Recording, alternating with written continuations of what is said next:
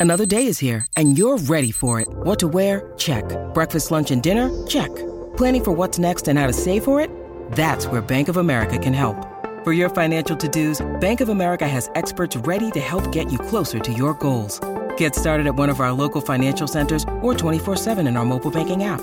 Find a location near you at bankofamerica.com slash talk to us. What would you like the power to do? Mobile banking requires downloading the app and is only available for select devices. Message and data rates may apply. Bank of America and a member FDIC. This is the Daily Tip presented by BetMGM. Now, here's Chelsa Messinger and Michael Jenkins. We've got to ask Joel Berry about this because he has won a national championship. Uh, he is now an ACC network basketball analyst, scored over 1,800 points in his UNC career, two time NCAA All Tournament team, two time All ACC. So, Joel, neither of us have ever lived the the moment of greatness of winning a national championship.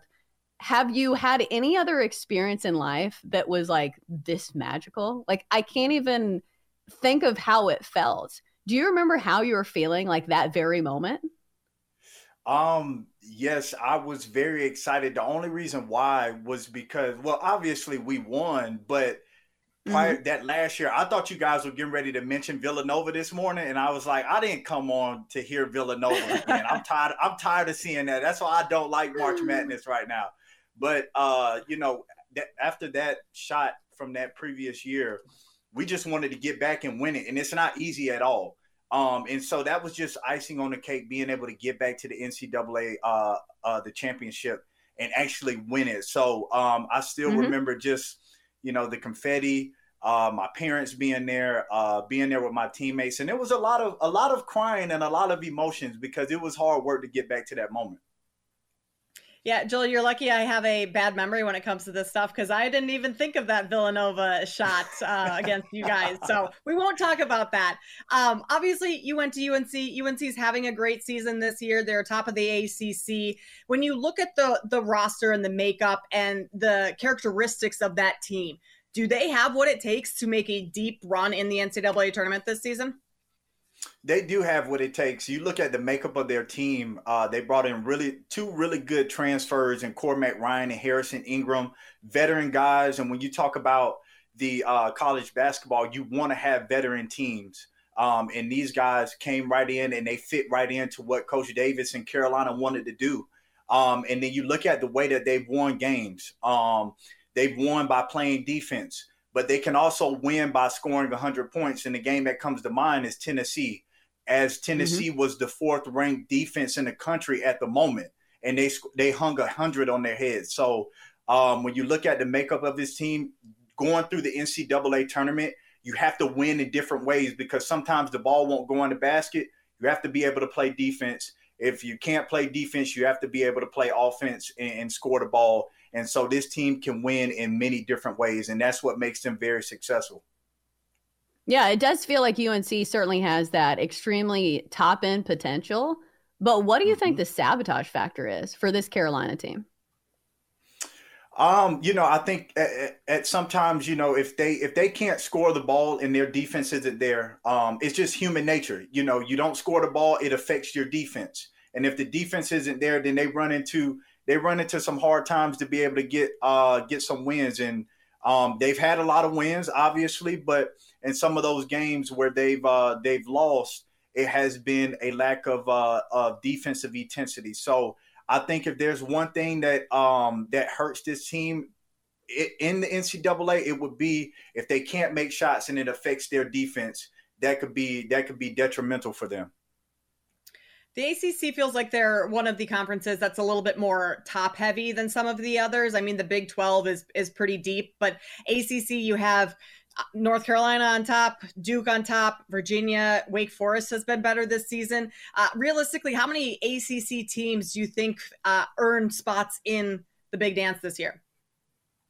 Well, when you look at the ACC versus the Big 12, the Big 12, if you look at what they did in the non conference it was really it was really pretty lousy because they've they, if you look at their net non-conference um schedule strength of schedule it's like in the from the ranges from the 240s to 275 um so they really just beat up on teams and that ended up really ended up having them be quad one opportunities and a lot of quad one opportunities.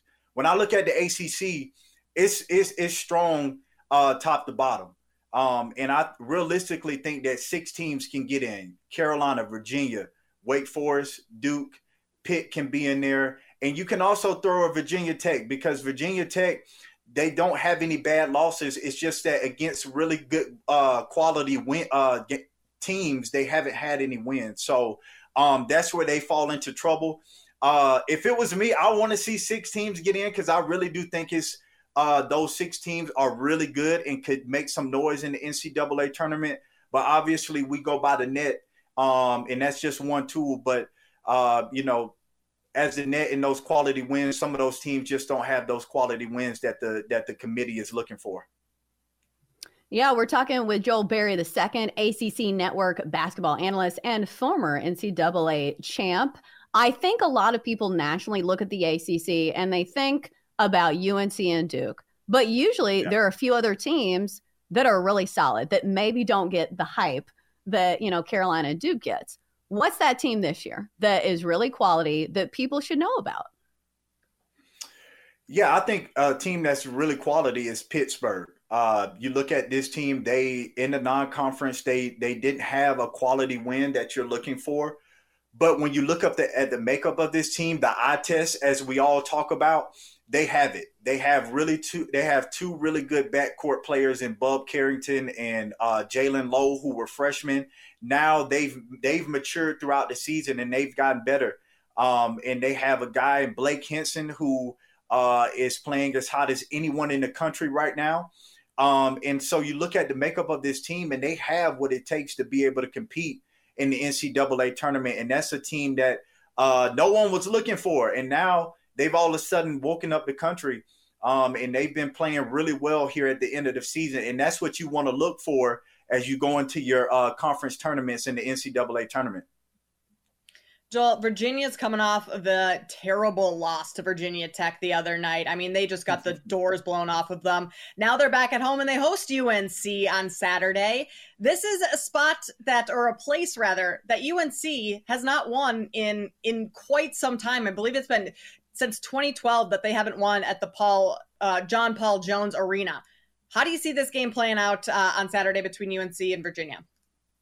Yeah, just to put it in context, I was still in high school. Uh, I was a sophomore wow. in high school, so it's been yeah, it's been a long time. Now I got a I got a wife and two kids, and I'm not even playing basketball anymore. So it's crazy how long it has been since they won there. But um, but yeah, I it, it's hard to win in JPJ just because uh, Virginia's defense one is very suffocating, and they can mm-hmm. lull you into uh, stretches where you're not scoring the ball, and that's just what they do because of the lack of possessions that you have in a game. Um, and you can get uh, you can get lulled into thinking that you need to get all those points back in one possession, and it, and it snowballs. And next thing you know, you're down by ten points, which really seems like twenty because you don't have that many possessions. But uh, Carolina is a different team this year. They can score the ball, and I think that'll be the difference for Virginia um, is that they will have to be able to put some points on the board because Carolina can outscore teams. And I know Virginia has a really good defense, but when you have a very talented offense that can score in many ways, they're they're eventually going to score the ball at a good pace. So for Virginia, because of the lack of scoring that they have at times, they will need to be able to score the ball unless that, you know, winning since 2012 uh, will change on Saturday if that's not the case. All right. So you've been a part of a national title team. And as we are looking for candidates of teams that we think can win it all, what's the recipe there? What do these teams have in common? Like a lot of people talk about guard play, they talk about having a good defense that can travel playing good away from home. What do you think are the components of a team that can truly win it all? See, I'm I'm very biased uh with that because I'm a guard. I love guards. I feel like you have to have guard play um, mm-hmm. in the NCAA tournament. And y'all mentioned two teams that had guard play in Baylor and Gonzaga. They had very, very good guard play. And that's what you want to do. There are times where you just need to put the ball in someone's hand and say, hey, go get us a basket. Go get go get us a bucket. We need to turn something around. Um, I think that's that's very important. But honestly, uh, the thing that stands out to me that our t- that my team had that uh, kind of goes up under the radar is just a group of guys that love playing with one another and that don't care about who uh, is is leading the leading scorer, who gets the glory. You just have one thing in common: you want to win. Um, and I think the team that has that uh, and is keeping that goal in mind will be the one that uh, that that hang or puts up the trophy at the end of the season. But for me, I think you really do have to have guard play and you have to have offensive uh, shot making ability to be able to navigate throughout the NCAA. And you can sprinkle a little uh, defense in there too with Virginia making it and winning it. So, which uh, teams this season and across the country, not just in the ACC, do you see that have those characteristics and that you think are viable candidates to win the title? It's crazy because the NCAA came out with the top 16, and I just feel like since then, those teams that were in the top 16 have struggled. UConn uh, mm-hmm. blasted, mm-hmm. you know, blasted. Uh, I believe it was Creighton. I might, I might Creighton, be getting yeah. that wrong, but it was Creighton. And then, yeah. yeah, and then they come back and lose, you know, the next game. Um, but when you mm-hmm. look at that UConn team, they are so good. Uh, Dan Hurley has that team playing uh, really good right now. Um, just the way that their offense is, they run so many different sets. Uh, they have really good guard play uh, with Tristen Newton and Cam Spencer. Uh, those guys are unbelievable. Um, so that's a really good team. I saw Houston play the other day. I do not. I would not want to play those guys because they play hard every single possession. It's like one of those. It's like going out on the outside court and playing pickup, and no one's calling fouls, and you just got to deal with it. You know, that's the type of team they are. Um, and I think they ha- both of those teams have a really good chance of of getting um, to the uh, to the final four and winning it. Um, so you look at those are the two teams that come to mind that I've been paying attention to. But obviously Marquette is really good with Tyler Kolek. Um, I love watching him play uh, just a masterful with the ball, can get it to anyone on the court. Um, they have a chance as well. Uh, I feel like this year more than ever, I don't feel comfortable with picking like certain schools because I just feel like the parity in basketball right now is at an all time high with the transfer portal. Yeah, it's definitely a different world. Excuse me.